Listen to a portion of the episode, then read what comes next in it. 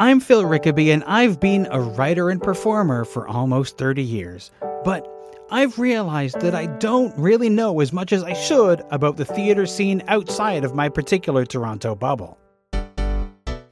Now, I'm on a quest to learn as much as I can about the theater scene across Canada. So join me as I talk with mainstream theater creators you may have heard of and indie artists you really should know as we find out just what it takes to be stage worthy.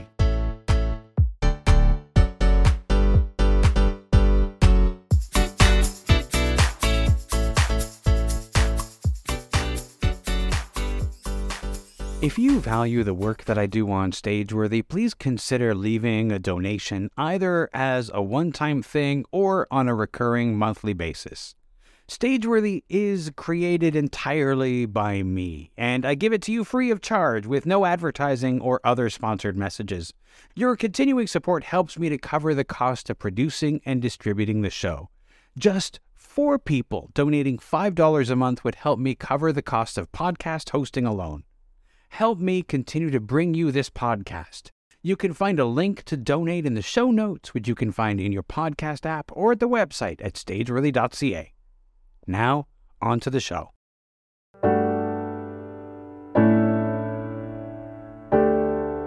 Rachel Matumbo is an actor and playwright based in Montreal. She's the writer of Vierge. Natasha Mumba is a Zambian born Toronto based multidisciplined artist and is the director of Vierge. They joined me to talk about the play, how their partnership came about, and about how they each started pursuing a discipline outside of acting during the pandemic. For Rachel, playwriting. For Natasha, directing. You can see Vierge at Toronto's Factory Theatre from April 8th to 30th. Here's our conversation.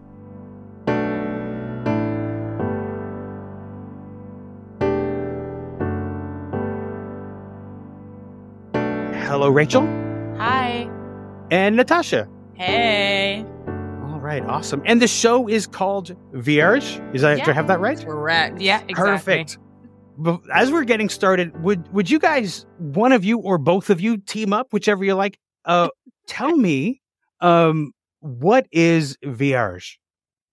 Oh, let's go out to Rachel. Come um, on now. I can tell you what it means. So, vierge is French, uh, and it translates to virgin, um, but also it translates to blank or clean, um, which I think is an important addition to the title. Mhm. Um, but Natasha, do you want to talk about No, the I think play you. itself is wow. I mean, would you like us to get into this play here? Absolutely, please. Yeah. So this play is set in a Congolese basement of an immigrant community. Um, and it's about four young women navigating adolescence and trying to figure out what it means to be a good Christian girl and try to negotiate themselves around the expectation of their parents. Um, but then at the same time, their parents are also not engaging with them in the conversations of, you know, what popular culture puts in their face about sex, about uh, identity and these things. And so they're trying to sort it out under this banner of Vierge, um, and sort of sorting out who they are within that while still trying to maintain some sort of proximity to, to the church, which is kind of tagged in with this idea of being pure. Yeah. See, you explain it way better than me. Every time, like I know I wrote it, but you really explain it the best. Oh my God. You know, sometimes sometimes when you write a thing, you need somebody from the outside who can just sort of distill it down in she's a way already done the good work. I mean, I'm just reading off the page. yes. Um, it sounds like I mean the way that you're describing it, um, as somebody who grew up in in fundamentalist churches, Mhm. um, I know like just from your description, I know girls like this. I Mm. know people uh, who struggled to to to to to both like be uh, pure, to be virgins, uh, while also trying to struggle with with with the world around them, and and and again, not having parents that were willing to talk about this sort of thing. yeah. Uh, before we get into um, how the two of you came together with this show, I'm curious about the uh, the inspiration, the the the impetus to create this play. hmm Yeah. So, um, I I am Congolese, uh, and I grew up in the church, uh, and I had the interesting experience. So I grew up in um this area in Montreal called the West Island, and it's a suburb on the island of Montreal. that at the time when I was growing up in the 90s, early 2000s was predominantly white.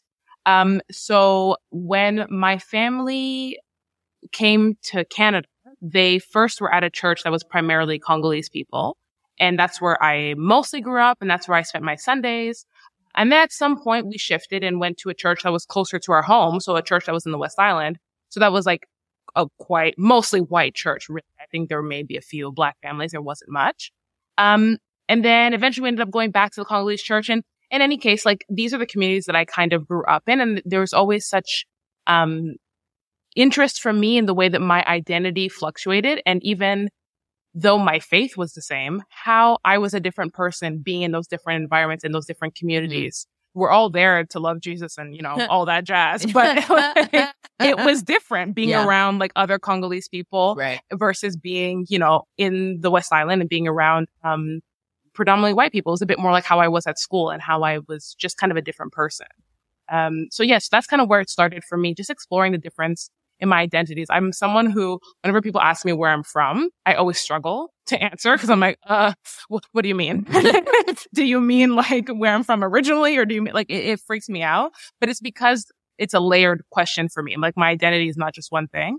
And so that's kind of where the play started for me. I wanted to explore how different identities in one person or in many people intersect in that way. Hmm. Um, and I put them in a pressure cooker situation of being teenagers, Huh. uh, and being all stuck together every Friday night Yeah. in this church. Is is is is the church the safe place, the place where where everybody goes on the Friday night? Safe space. Hey, Yeah. that's an interesting word. You know, now that I say it, yeah, now that I say no, it, no, that no. is a I, very- I think it's great. You know, I think it's a great word. I think it's a great word because that's what's assumed of those. Well, that's what Mm, the mhm. perception is of church, Mhm. right? Yeah. I mean, we all know what the reality can can be, Mm. but sometimes it it you know succeeds in those spaces. Whether you know people, I, I think the key word for us here is community, and um, these young Mhm. women are in. To be perfectly frank, find themselves in an unsafe space Mm-hmm. is sort of framed to feel like a safe space. Mm-hmm. Uh, but, and they negotiate that. And I think that they tac- tactically, that's not the word. What is it? No, it is. Yeah. Um, Isn't it? figure out, I think I pronounced it wrong, whatever. That's Life's, fine. life's, life's short. Um, so, um, they sort of navigate their own identity even within that unsafe space. Like there's still the thing that I really like about this piece is that the girls are, um, they're ambitious and they're trying to solve and they're trying to figure out and they're doing the best that they can with the information that they have and not much help from their Mm. parents when it comes to real life situations and things. Well, because it's the parents who are making the assumption that this is a safe space, right? They're Yeah. thinking the you know we can't have them going out into the like Friday night. It's a dangerous time. We can't have them going out. We need to send them to church where it's safe, Yeah. Yeah, where their exactly. souls Yeah. will be taken care of, where they are not going to get Yes. any trouble, Yeah. right? I feel like that's, that's where a lot of youth groups start. It's like Yeah. they are always on the weekends because Mm-hmm. Yep. let's, let's keep the kids off the street. Yeah, Friday night is the night where Yeah. everything goes down. So exactly. yeah, Or absolutely. Bring them to church, you know? Yeah. Absolutely. Um, so both of you, uh, uh, uh, you've been working on this together. Uh, Rachel, you're the, the, the playwright. Natasha, you're directing. Yeah. How did you guys come together on this project? Um, do you want me to take it, Rachel? Yeah, go ahead. I'll take the mic. I'll Tell take our the mic. story. I'll tell our story. I love story. Um, so Rachel and I, um, actually right now we're in the hall that, uh, we first met in when we were cast in the show called the African Mean Girls play, uh, which was directed by the previous artistic director, Nina Lee Aquino. And it went up at Buddies in Bad Time. What year was that? Uh, 2019. 2019. Yeah. Um, and I know life. uh, and then a year, so we did that show. And you know, it's funny because I was just telling people about this, but I remember when we were doing our technical rehearsal, uh, for that play, we were all sitting down and Rachel told us, she's like, guys, I'm going to start writing plays for black women. I'm going to start writing plays for us. And we were like, okay, girl, see, see what happens. Uh, and then a year later, she applied to the playwriting unit here at Factory and got in. Um, and I was doing the apprentice artistic directorship here and the directing program. And she started working on this piece then during that time. And then, um, I got introduced to the piece as, um, the apprentice and heard a workshop and a reading of it. And then I was asked to direct a workshop. And then I fell in love with it. I fell in love with the play. And then Rach- Rachel graciously had faith in me and it's, uh, and asked me if I would direct her piece. And I was like, are you kidding me? Uh, yes, it's everything that I care about. um, and honestly, it's, it's, it was a combination of two people who gave me a shot. Um, Nina Lee Aquino is my mentor and someone who is so, so, um, about giving people real shots. Mhm. And in this Mhm. industry, it's so important. Very few people do it. It's can Mm. feel very closed and people have to jump through a lot of hoops in order to Mhm. feel like they deserve the shot to direct. And Nina just demystified that space. It has Mm. such this, there's a hierarchy that's associated with it. It's like you can't be a director until you know some like vague knowledge about Russia in like a specific time. And then you'll understand what it means to be a director. And so, uh, she killed it. She killed all of that, um, sort of pretense. And so I was allowed to step into the space with confidence from both Nina and Rachel. So it's been, it's been an incredible avenue and an inc- incredible opportunity to get to stretch myself in, in a really safe and encouraging space. Hmm. Yeah.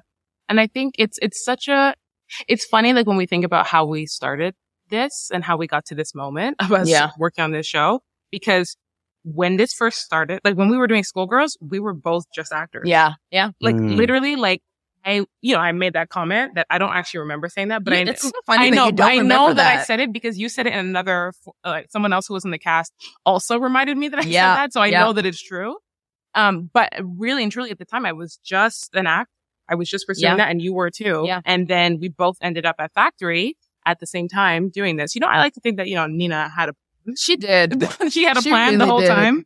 But yeah, she absolutely, I wrote Nina this email, uh, at the end of 2019 and, um, I was like, Hey, Nina, so that, and that happened because Jeff Ho, um, is a wonderful friend of mine. And I feel Mhm. like kind of like my guardian angel when it comes to Mhm. playwriting.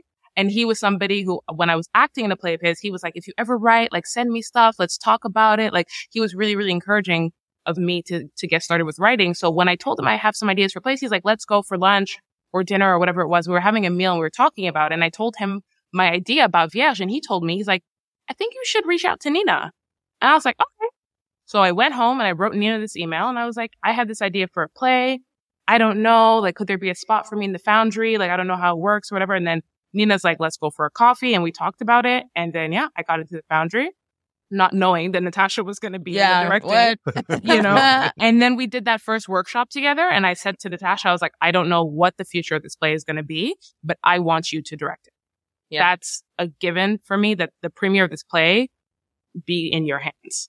I just Mm. knew that there was nobody else. I said to you today. There's nobody else that I can think of in this world who's better suited to direct this play than so you. sweet. So, yeah. I'm very grateful. so am I.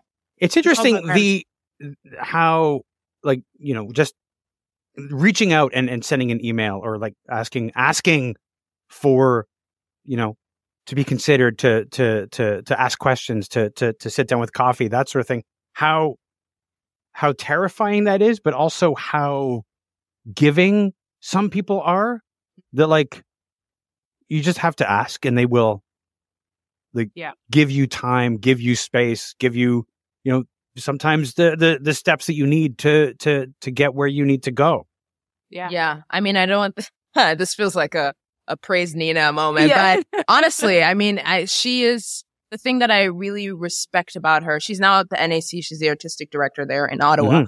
And, and she is the kind of person who invests in individuals. She Mm. invests in artists. Mhm. So she invested in me as an, as an actor.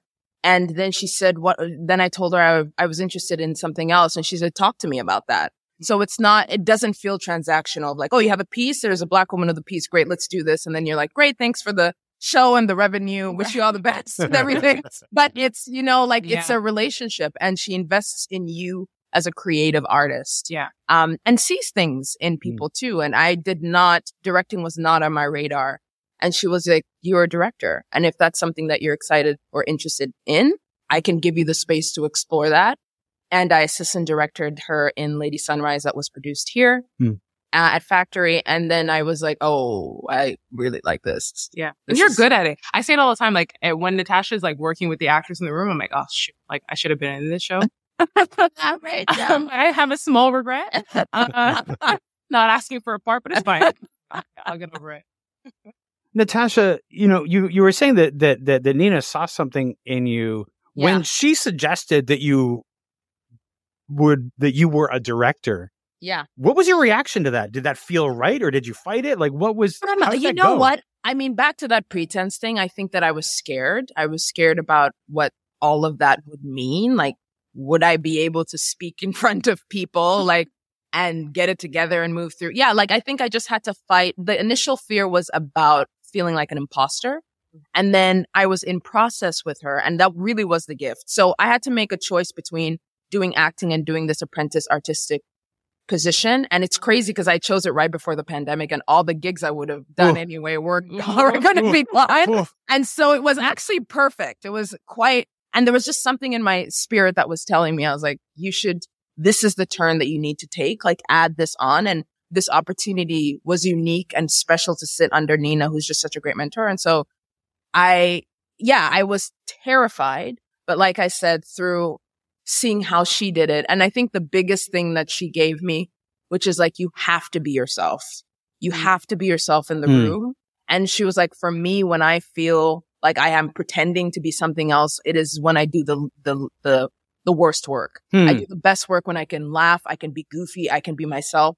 And then there is a sort of, um, not agility, but there's a sort of strength in that.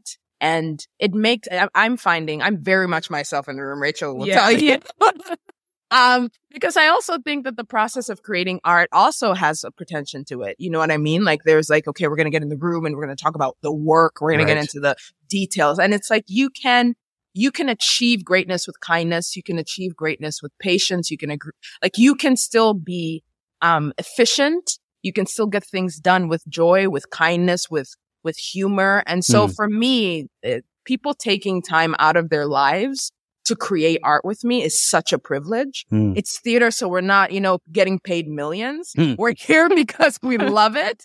So if we're going to spend like quality lifetime together to create something, let's find joy in it. Let's find the reason why we're getting up in the morning to come and do this thing. And so it's, it's, that's a testament of Nina's mentorship. And I'm very grateful for that. Hmm.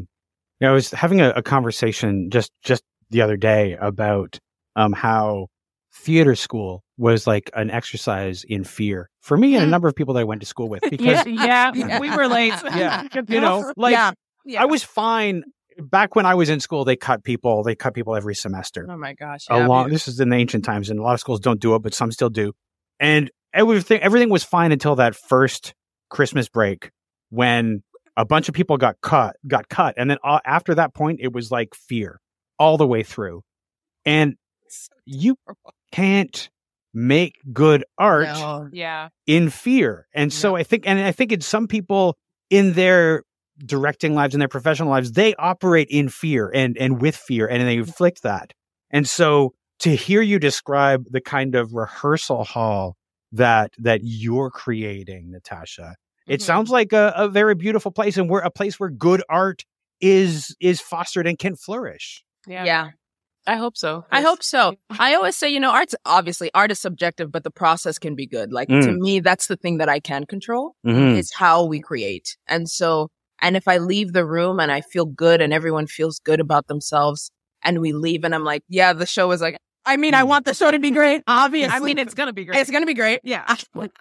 But I want people to look back Mm. and be like, oh, that was a great time we had together. Remember when we created that show? Well, that was like schoolgirls. yeah, Like, exactly. like we came into rehearsal every day, all of us, and we were like, "How is this our job? yeah. we're Mm-hmm. having too much Also, fun." have we worked? We kept being like, is the show ready? Because we've just been like, we were laughing But we every did, day, like yeah. we, and the show obviously happened, and it was and great. it was great. Yeah. yeah. So, yeah, Rachel, you mentioned that you know you were in rehearsals for the the the, the Mean Girls show, and that you it you just sort of announced, and you don't remember this, but you announced that you were going to be a writer, yeah. and not remembering that, but having done it. Do you what is your recollection of the decision to start writing and and Yeah. and Yeah. why you felt called to write?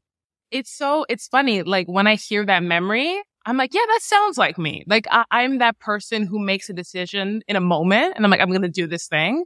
And then i'm like i'm a bit hard-headed about things. So i'm like once i've started it and i've said it i'm gonna do it and i follow through. Um but the first thing i felt was that oh my god i don't know how to write plays. I had written things before. I've written articles. I've written you know little short stories for myself. You know i've written but i'd never written a play. And I was like, I don't know how to do that.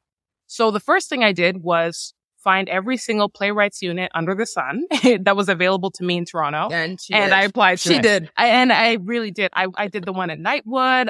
I ended up eventually being at the one at Obsidian. I did the one at Factory. I, I may be forgetting other ones I would been a just part see of. her face pop up on my Instagram. Playwriting unit. Playwriting. I was Oh, like, yeah. Rachel, how many playwriting? Oh, Studio 180. Shout out Yeah. to Studio 180. I'm telling you, I've done like almost all the ones that were in Toronto that season right before COVID. I was in their playwrights, um, or during the pandemic.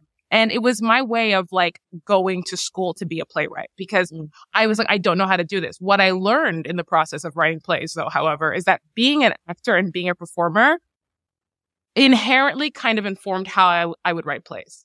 The biggest Mm. comment that I get from people when they read my plays is that my characters are clear and that they Mhm. have intention. And I think it's because ha- having been a performer for so many years, the, the, the thing we crave as actors is to have an objective. Oh my gosh. You know, if your characters don't have an objective, you're like, what, what, what is happening? What is Yeah. happening with Yeah. this person? You know? And so immediately when I go into plays, it starts from a character's perspective and that's the journey that I'm on. And then I make sure that they have objectives and their arcs are clear. And, and as I started doing it, I- I just, I loved it. It Hmm. was fun. It was exciting. And, and the thing, even before I wanted to write plays, um, something that I really loved was being an actor in workshops. I loved being an actor in workshops. I loved watching playwrights change things on the spot. I loved being in the presence of a room that just felt so alive and thinking about the fact Mm. that this, this script in my hands didn't exist at some point. Hmm. It, this was blank pages on someone's laptop Yeah. with that blinking cursor that was probably stressing them out. Yeah. And now it's this tangible thing that I'm holding and I get the privilege to say these words out loud and bring these people to life. And to me, there's something so amazing about new work, Mm. you know, like no offense to like Shakespeare and whatever, but like these plays, He's fine. He's yeah, fine. you know, these people fine. who have been dead for a hundred years, He's like, fine. there is, it doesn't, as much as I may love like classical text and whatever, it doesn't do the same for me as new plays do. Yeah. Hmm.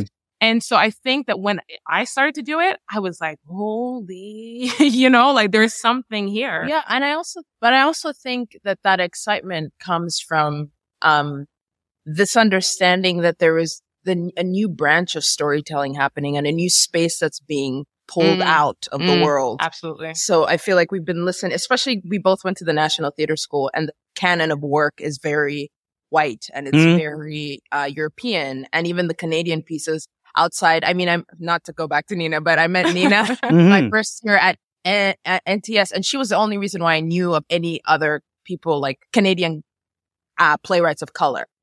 And so when, for me, the reason why this play moved me for many reasons, but one of the main reasons was this, this, it like opened up this world that no one really sees, but that I know and know so many people know that world. But I was like, Oh my God, look, now we can look at it, assess it, talk about it. And this art has been created and it feels like the beginning of something new. Like it feels like a generation, especially for African storytelling. Mm. It's just so exciting to see the nuances and the, sp- and now that we've been given space to do so and resources to do so and leaders of color who are giving us space to do so. And Yeah. so it's, it's great. The work is moving forward. That's allowing people to create um, more work like this. And I'm so excited. I'm so excited for Hmm. people to see it. Yeah. Me too. Yeah, and also the vastness of the storytelling. I mean, it's it it's I talk about it a lot, but black experiences, especially African immigrant experiences and Canada represents so many different types of black communities Hmm. Yeah. and different black stories. And for me, what I love about the show is that it's a comedy and it's also about the black community, specifically the Congolese community. And we'll let's say, let's say African community so I can throw myself in there and it's accountability to themselves and to the parents, like I was talking about. Like, it's young people asking more of their elders in a space where we were raised to sort of be submissive to our parents, especially to our fathers. And so this play get, gives us a chance to break out of that tradition and say, okay, this, we, this is what we need to address. We have to address this issue. And so it's exciting to be in a play where a white antagonist is not surrounding us and we are fighting that, which is a valid battle. And oh my God, it's a forever battle and it's a necessary story, but mm. I'm excited about vast, the vast, more, like there's so many more stories that represent the black community. And so I'm excited for the world. And you know what? Excited for the world to see. well, you know, I had, um, when I did the playwrights unit at Nightwood, um, part of, uh, the Write from the Hip program, part of the um, end of that program is that you got to have an interview with, I think at the time they were saying any playwright, you know, alive in the world. Uh, and that they would try their best to get in touch with that person. So I ended up choosing uh, Jocelyn Bioh, who wrote oh, Schoolgirls yeah. that we were in, because uh, I just really wanted to talk to her. And something that she said about that play about Schoolgirls was that Schoolgirls is about the proximity to whiteness. It's about white supremacy without ever having a white person on stage. Yeah.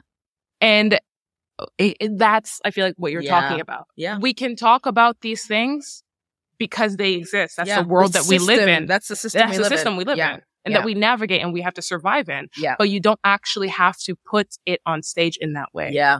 You know, and it was something, and you know, it's, this play, Vierge, is about uh, so many things. And one could say it's about the patriarchy and the way that, you know, men in, in household, in, in African households, how men have the first word and the last word, you mm. know, but there are no men on stage in this play. Yeah. This is a cast of four women, mm. you know? Um, and they navigate that system despite the fact that there is no male actor or character on the stage with them, you know? Mm. But it doesn't mean their presence isn't there. Yeah. Yeah. Just, I mean, just like, just like, um, uh, you know, the men, the idea of, of men being there, like you're saying, is felt in the same way that, that, uh, the the white supremacist culture is felt, mm. even without having the white person on stage, like you guys were mentioning. Yeah, absolutely. Um, you guys were talking about about you know being at NTS and how how how white it was, and also I mean I think that that's that's that's not a unique experience uh, in, in theater schools across Canada. Uh, oh, yeah. Especially, you know, uh, uh, when I was in school, they would be unheard of. Like we did not see. Uh, I think we had uh, two people of color in my entire class, of 30 starting in first year. And um, the the idea of of of our our our the theater education being so white, it's a blind spot that is that exists because one, most people at the top of those schools are white, and they don't see what they don't see because they don't want to, and they're not they're not challenged, and often you, they don't welcome the challenging. Mm. And so it's like you have to. There's the the the process of asking permission to see uh, uh, playwrights of color, to see directors of color, that sort of thing, which is is it is not it's not the world that I see that we see outside our, our doors. Yeah. Which is what theater should should should reflect. It should reflect the world outside our doors and not Shakespeare, who my favorite quote of the seven years I've been doing this this podcast is Shakespeare. He's going to be okay. He's gonna be okay. He's gonna be all right. Like that's my favorite yeah, quote yeah. of seven years. But we yeah. there's so much more than just than just that. And yet that's what is studied so often at our theater schools.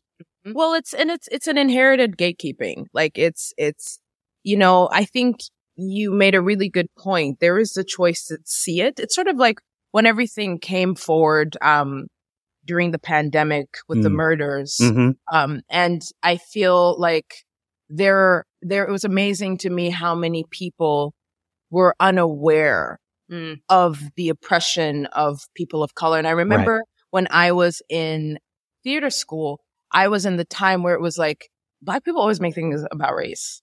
And I remember actually being beaten down so much with that statement that I was like, right. you know what? You're right. Like, it's not always about race. Mm. And then when everything happened during the pandemic, I was like, wow, I really got silence. Like I really was told to shut up.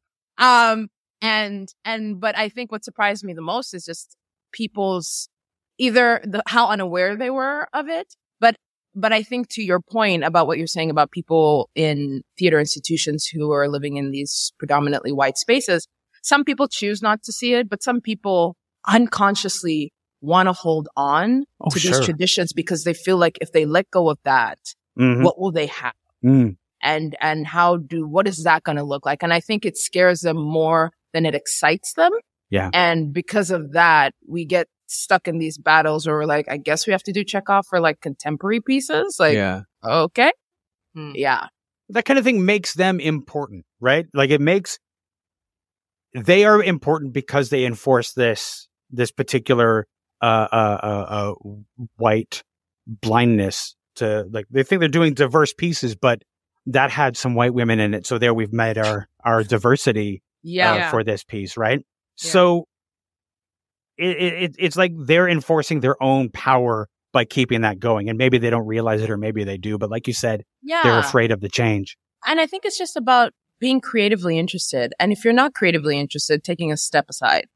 Because I think there is something about, I, people feel it. Um, people, I, I won't speak generally for people of color. I'll speak for myself. Like I feel it when I walk into a room and a white leader in the space is excited and curious about Mm. what, what my role is in the, in this production Right. and and also sees me as a black person, not me just playing a neutral white character. Mhm. But that excitement is felt, and and I, for me, that's the thing that I wish I s- I saw more of. And a lot of what I see is fear. A lot of people are afraid to make mistakes. Mm. A lot of people are afraid to do the wrong thing. Mm. Um, a lot of people don't have enough people of color in their life to lean on and ask questions. so they're just panicking and they're like, "Oh God, I don't want to be canceled."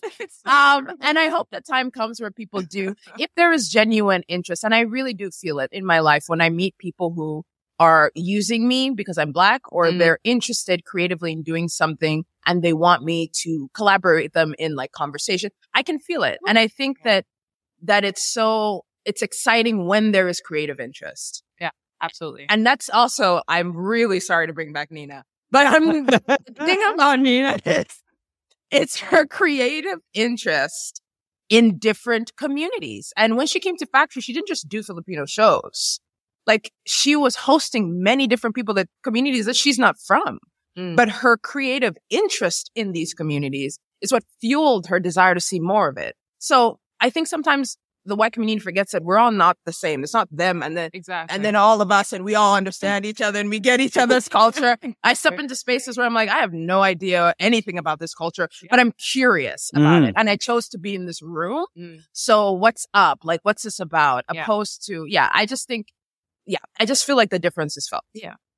First off, I will say we will not be apologizing at any point for bringing up Nina. There's there's no apology necessary. I'm just going to message her and be like, so there's a love letter to you This on is- stage. right? is- Do you wanna?" This is to? the love letter to Nina, and that's that's fine because she deserves it for the work that she's done. Absolutely. Um, you know, the I think you know what you're saying about people being uh, you know, white people being afraid to fuck up, and it's like you don't learn anything if you don't fuck up. You have to fuck up. You have to make Yeah. mistakes, and you have to be willing to to go to to to fuck up, be told that you fucked up, and say, "Yeah, you're right. I did. I'm sorry about that. Let's move on. Let's like I won't do that again. This is the change I'm making." Yeah. Instead of making a big deal out of it, but actually never changing. Yeah. Absolutely. Yeah. Yeah. Because I mean, the truth of the matter is, at least for myself, I, I I'm not interested in rallying and getting mad at people. I'm tired of being mad Oh at my God, it's exhausting. I'm so tired. It's So you messed up, but your heart's in the right place, and you want to keep learning. Let's Yeah. do it. Like Absolutely. let's do it. My God. Yeah. No, interestingly, I've noticed as you were telling me your stories of, of transformation, how you both went from being actors to being a director to being an actor, sorry, an actor director to being a, an actor writer. I noticed the time frame around all of this that you were mentioning. You were doing the, the African Mean Girls play in 2019, and we all know what happened in 2020. Don't we? we all diversified, I guess. well, we all had to, but I find it interesting that your transformation, your your trans transition, your transubstantiation um, occurred during this time when there was uh, uh, flux and uncertainty and all of these things going on, plus the Black Lives Matter movement, plus the like all of these reactions, all of the promises from theater companies that Uh, we will see what's happening with those as time Still goes on on. standby for some Yeah. of Yeah, those We are promises. standing by. We're still standing by. And one of these listening. days, one of these days, I'm going to do a whole episode where I just like look back at, at June of 2020 and say, who made promises? and Where are you Hey, now? that's the thing. Listen, that's cute. Phil, I do that quite often. Oh, yeah. I, do that quite. I check. I'm, sure. like, who posted a black square and uh, And, who's uh, backing it up and who's not. Yeah, yeah. Yeah. Yep. And and of course it's it's like they're all just hoping that you're just going to forget about it, but it's there. Yeah, it's still Absolutely. there. Absolutely. Um, where was I going with that? I was I was talking about your your your transformations during Yeah. during the pandemic. To to did you find that the time because theaters were mostly shut down, doing a few things here and there, trying to get figure things out. Did Mhm. that time help you to to to manage the transition, or was it just was that going to happen anyway? Do you think? I, I think for me, it was actually the game changer. Uh, for my playwriting career, um, I, I had so much time right before like everything shut down on March 13th or whatever of 2020. I was living in Toronto. I was in two playwrights units at the same time. I was filming a television show in Montreal and I was working at Joja. I was exhausted. I was, I was like, what is it? Burning the candle at both ends or whatever is the expression. I Yeah. was exhausted. I was like, I can't do this. And I remember saying to my coworker one day, I had just gotten, I just flown in from Montreal that morning and went straight to work. And I looked at my coworker and I was like, I just need like two weeks off. I just need two weeks off to just get my bearings, get some writing done. I just, I want to be able to jump into this more. I just don't have time. And then the universe gave me so much time. so, you know, I didn't know what was coming. I was like, literally when it happened, I was like, oh, look at that. I get a break. But, you know, I got like fired from my job. I had a bunch of contracts canceled. Like, things went, you know, poorly. But I told myself, I was like, you know what? Silver lining, I have time to write. I wrote the first draft of Vierge in, uh, from between like, I finished it like June of 2020. I then wrote, uh, like three other plays before the end of that year, I think. Um, and then since then I had so much momentum as a playwright because I had, I really had the luxury of time, this thing that I had not had before Yeah. because I was really like hustle, hustle, hustle, go, go, go. And all of a sudden I was like, whoa, I can breathe. I can think. And, and I told myself, I was like, I don't know when this pandemic thing is going to end. I thought maybe it'd be six months or so. Mhm. So I was like, you know, at the end of these six months, I want to come out of this and say, I did this thing hmm that everyone kept saying about like, what was it that Shakespeare wrote Lear during a Right. plague or Yes, whatever, you know? I don't know if this is my Lear. It might be. Um, you know, come to the show, find out. But, but I definitely had that thinking. And this is, you know, I'm a perfectionist by nature. So it's not great, but I, I literally came out of it going, I have to finish something during this pandemic. And so I have something to prove what I did with all this time off that I had. So for me, I had so much momentum in the pandemic. I can't believe that I wrote as many plays as I did. Girl, It's a little It's crazy. it is. Mm. Um, once they're all on stage, I'm probably going to retire from playwriting because I think I'm going to be. I did exhausted. it. I did it. Here's Yeah. the gift. You Here's know? the gift, yo. But yeah, I don't know if I would have had as much time. I don't know if all these plays would exist if that hadn't happened, which is crazy. I don't want to say I'm grateful for it, but I'm, I'm, It was useful. I, yeah, it, the time was useful Yeah. for me. Mm. Absolutely. Yeah. Uh, Natasha, how about you? Wow, it was just a time of diversification, Phil. My God. um, yeah. So I, what did I do? I was in the apprentice program here at Factory. So I was studying to be an artistic director. Uh, and then I had already known at that point that I was really digging directing. So, and I was like, it's not time for artistic direction yet. I'm not ready for marriage. That's what I call it. Um, it's just, it's a real commitment. And I was like, I feel like I want to flex. I want to go out and I want to, you know, try things See out. other people. I want to see other people before I commit to this marriage. Um, so then I I started writing myself. I wrote my first play. Um, I did not write 15 plays like Rachel did. Uh, one nearly killed me. I was like, yikes. Um, yeah, so I did that, and then I got into dramaturgy, which is which I feel it's all kind of connected. Mm. Um, dramaturgy, playwriting, and directing. I feel like it's all just in a bag. Um, and it all informs each other. And I think what each one makes each one stronger. Um, I think my dramaturgy makes my directing strong and my acting also makes my dramaturgy strong. And it's just, it's great. So I, I really dig living in this world. And then I got into film and TV too, which has been great. Um, which is a new love. I don't know why it's a metaphor of relationships here, but it's a new person that I started seeing, which is kind of exciting. Um, and, and I fell in love with camera. With Mm. Camera. I did not see that coming.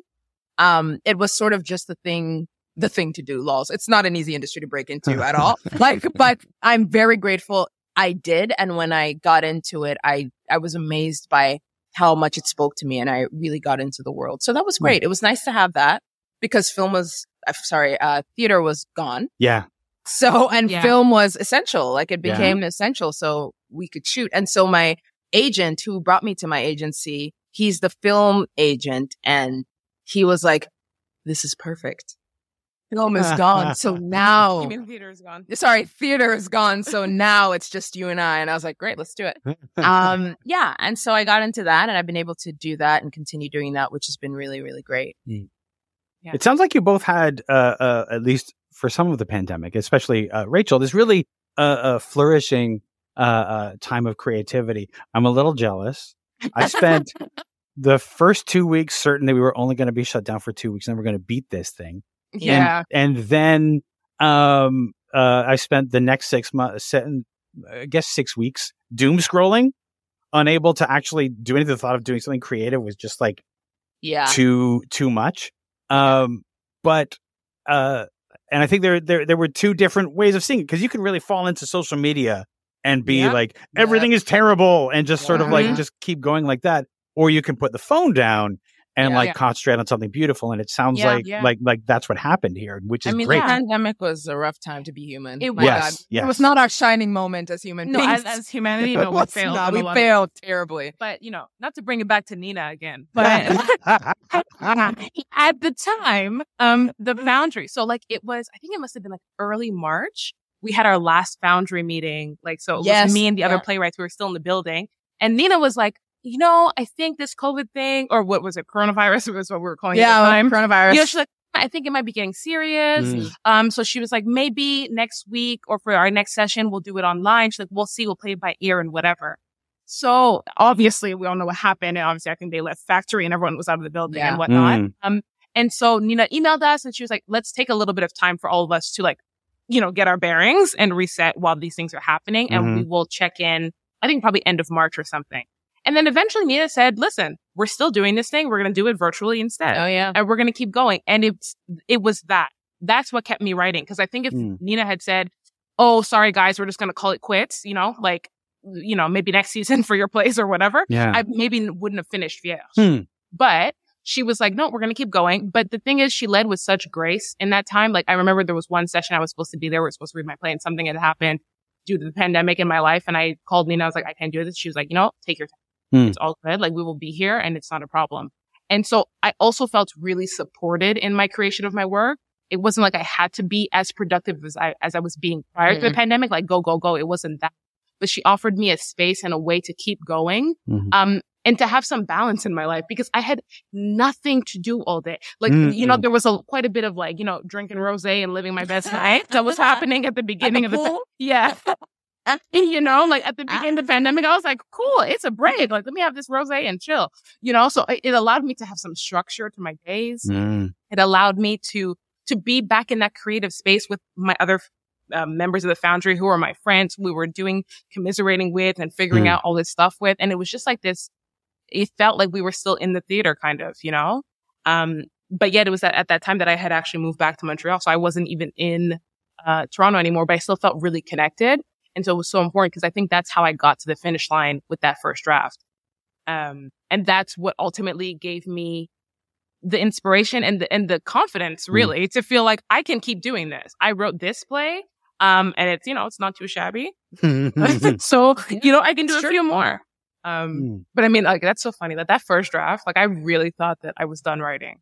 Like, I Really? thought, yes, I thought I wrote that first draft and I was like, great, where's This my, is where's my Governor General's award? Bring This it is over it. here. Like, is I it. thought it was it. And now, 13 drafts later, Okay, Rachel, important question. just- Important question. How long did it take for you to f- have finished that first draft? Think that that was it. You're done. Where's your Governor General's award? Uh, to be uh, uh, uh, have that that that thought like taken away to realize there's more to do. Oh, so we would have, so we, we finished, I finished writing, I think it was June of 2020. So then I had a meeting with Nina and Matt, I think like August of 2020. Oh, wow. And they asked me if I wanted to do, um, to be in residence at Factory. And I was like, okay. And when I started the residency, I was like, what, what's Matt gonna say? Like, what notes is he gonna give? Oh, me?" what notes? You know, I was like, okay, I'll do this. Honestly, I remember when I read the draft, I was like, I have no notes. So tough. I was though. not helpful. I was like, So much strong. Yeah. and it was a strong It was. draft. It compared really to was, other actually. plays. It was a very strong first draft. Yeah. but it was not where it needed to be. Um, so that said, I think it was like maybe halfway through the residency that I was like, oh my God. like there was so much more to mine to figure out, to get specific about, to make sure that it's tight. And the whole time that I was in the residency, I also didn't know that I was going to go into production eventually. So I was really just like trying to make the play better. I wasn't concerned about it being on stage. Um, but I think like less than a year, but Mm-hmm. you know, it was Mm. quite some It's months. impressive, dude. There was quite some months where, but I didn't know what I was doing. Like I, I missed that naivete that I had when, when I was first writing that. I do because I didn't know what I was doing yet, and it was all just like there was no pressure to it. It was like I was free to be creative and to explore, and like getting notes from Matt was so fun. Like Yeah. the dramaturgical notes were so fun for me. Yeah. because I was like, okay, I'm gonna make it better. Like I was like a kid, like Like, in a this is candy cute. store. This is yeah. fun. this is great. Now, Now people I'm are like, your drafts need to be ready. You need to I'm get like, this done. oh God. now people are sending emails. They're like, Rachel, we need Where's the our draft? Where's our draft, Mm. Rachel? It's amazing what you can do when you don't know what you don't know. Exactly. You know? Yeah. And one of the things that that that I love to hear, the the stories that I love to hear from from performers, from people in theater, are their origin stories. Like, what is it that um Mm. that started you on the path uh to theater? What it what what what started that that journey to where you are now? So I'm curious for you guys, what for each of you, what was the thing that made you interested in theater, and how did that turn into I'm going to do this? I feel like my father would want me to say, my grandfather used to be a performer. And I mean, my dad always says this story to me about how my grandfather was known in his community to be like the theatrical one. Um, and he's like, you make sense to me now. but the origin of my, I, you know, it's a good question. I don't really know when um I decided. I remember there was I was in a boarding school in Zambia in this town called Mazabuka and it's um my little boarding school was nestled inside um a sugarcane plantation and we there were there was this play that they put on Peter Pan As if no one's have heard of no one's ever heard of it. There's this play named Peter Pan. I played. I don't know if anybody knows Wendy. Yeah, I played Wendy. Um, And I just remember doing it and really having a good time and kind of thinking nothing of it. And then one of the teachers there told my mom, she was like, she seems to like really enjoy this. And I think she's actually pretty good at it. Like, just keep an eye on that. And my mom is always very good about that. So she would put me in like artistic spaces and uh we thought maybe it was a musical instrument. It was not. It was definitely not the flute. Um and and then I came back to acting. I joined an improv troupe when I was in uh, high school in Texas, and and the rest of it just it kept rolling along. Wow. Yeah. And and just just it's one thing to be a child and to and to think this is fun um it's another thing to make the decision Yep. that yep. you know i'm gonna do this i'm gonna i'm gonna go to Yeah. school and this is going to be my career at Yeah. what point did you make that decision You know, it's kind of similar to Rachel not remembering the story about her on stage. There's a moment that my mom reminds me of constantly, which is kind of the anchor of my career, like my career is I remember she remembers we were in the kitchen in our house in Dallas and she felt her spirit say, ask Natasha what she wants to do and whatever it is, support her. Hmm. Um, and she asked me what I wanted to do. And I was like, I think I want to be an actor. And she was like, oh crap.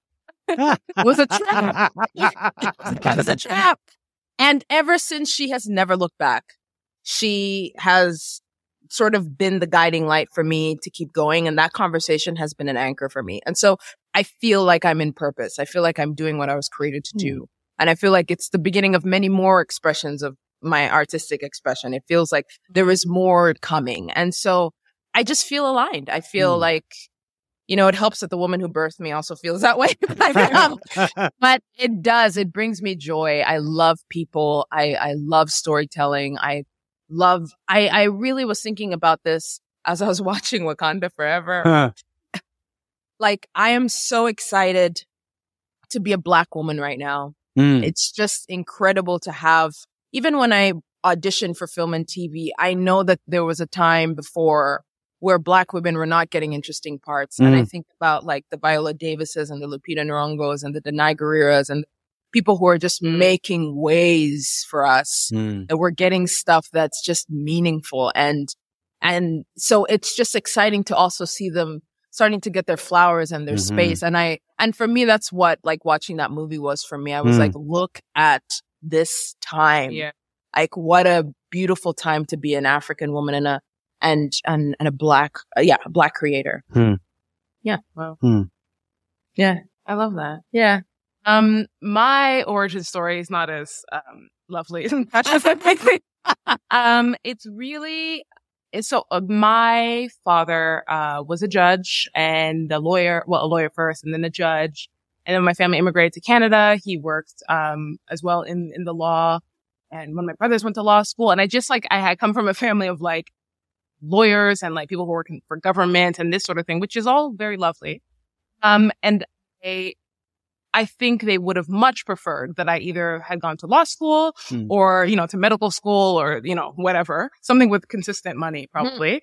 Um, but I, I, when I was in high school, so I went to high school in Quebec and I also have an early birthday. So I graduated high school. I was 16. Um, which is very young to, Whoa. yeah, Yes. very young to make a decision Oh Wow. my gosh. about your life. Um, and so, yeah, so when I was in my last years of high school, I was in physics, I was in chemistry, and I was like, my dad was like, you have to take these classes because if you choose to become a doctor someday, fingers crossed, uh, you'll have, you already have taken your high school chemistry and physics.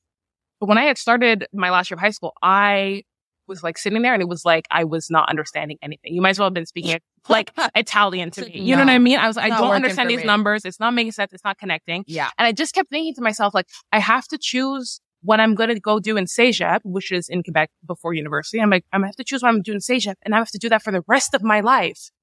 And I just knew that whatever it was, I wanted to be happy. And so I ended up switching and going into my high school had this thing called Actor Studio. And it was like an acting program, like a small acting program you can do in school. And I switched, I dropped my chemistry, I dropped my physics, and I went into Actor Studio. But because I was coming into it in my last year of high school, of course, you know, there are no good parts for me. The other kids who had been there for years, Fighting Yeah. for their part. they got their parts, they'd earned them. Mhm. So the first show I ever did was the Was Wit- it Peter Pan? No, it was not Peter Pan. no, it was The Witches by Roald Dahl. Oh. Yes, and I played the narrator. Mm.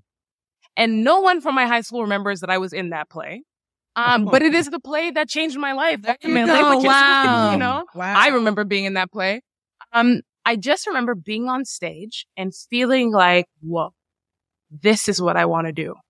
Feeling that sense of being on stage and people are listening to you and you have their attention and what you say and do can have people laughing and crying. I just was like, this is it. This is what I want to do. So I applied to CEGEP to, for, for the acting program, um, that they had at, at, um, John Abbott College. And that was my moment, you know, and, you know, my parents cried about it and they, Mm. you know, they mourned. they mourned, you Yeah. know, the loss of their lawyer Doctor. daughter. Yeah, doctor, lawyer, Doctor, engineer. lawyer, engineer, daughter. Yeah. It's Um, amazing how you were going to do all three of those things. Yeah, exactly. You can do anything. Exactly. And then, you know, eventually I ended up, so I did that program. Then eventually I ended up going to NTS. But the year that I went to NTS, I also applied to law school.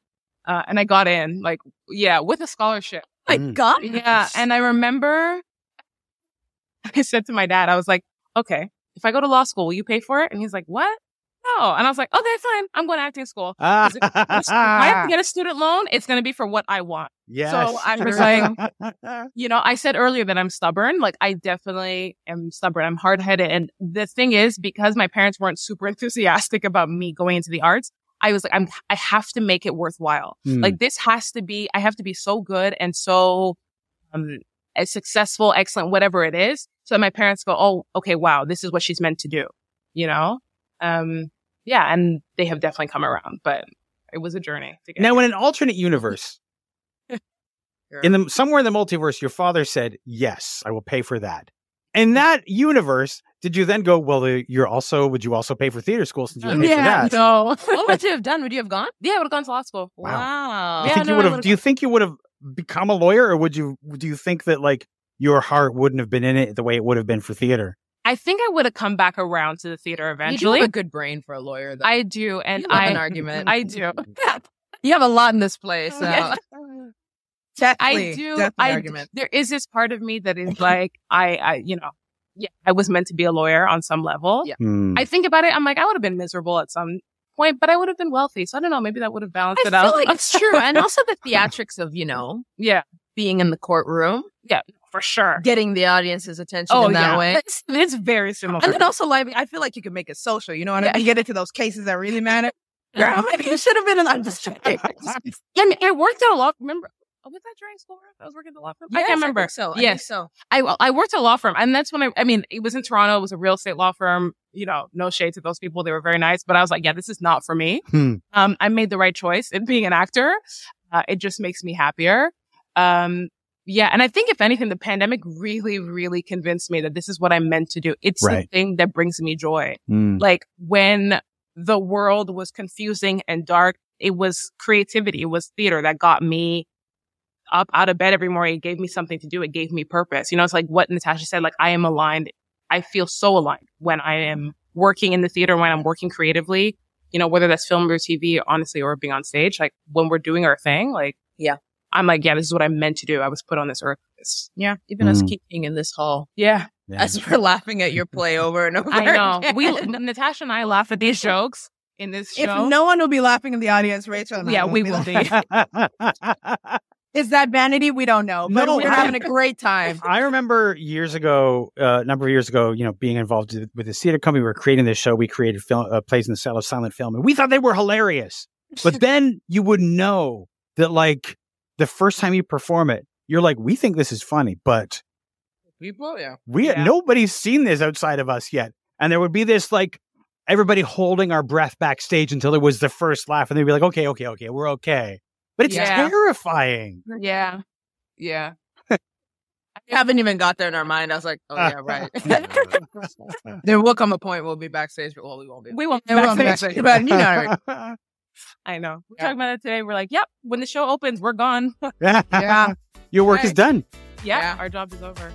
Our job's uh, My job. Just keep saying it like we're Yeah, doing everything together. blessed. Yeah.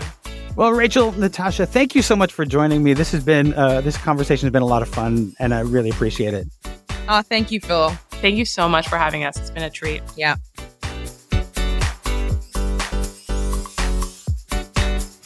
This has been an episode of Stageworthy. Stageworthy is produced, hosted, and edited by Phil Rickaby. That's me. If you enjoyed this podcast and you listen on Apple Podcasts or Spotify, you can leave a five star rating. And if you listen on Apple Podcasts, you can also leave a review. Those reviews and ratings help new people find the show. If you want to keep up with what's going on with Stageworthy and my other projects, you can subscribe to my newsletter by going to philrickaby.com slash subscribe. And remember, if you want to leave a tip, you'll find a link to the virtual tip jar in the show notes or on the website. You can find Stageworthy on Twitter and Instagram at StageworthyPod, and you can find the website with the complete archive of all episodes at stageworthy.ca. If you want to find me, you can find me on Twitter and Instagram at Phil Rickaby, and as I mentioned, my website is philrickaby.com. See you next week for another episode of Stageworthy.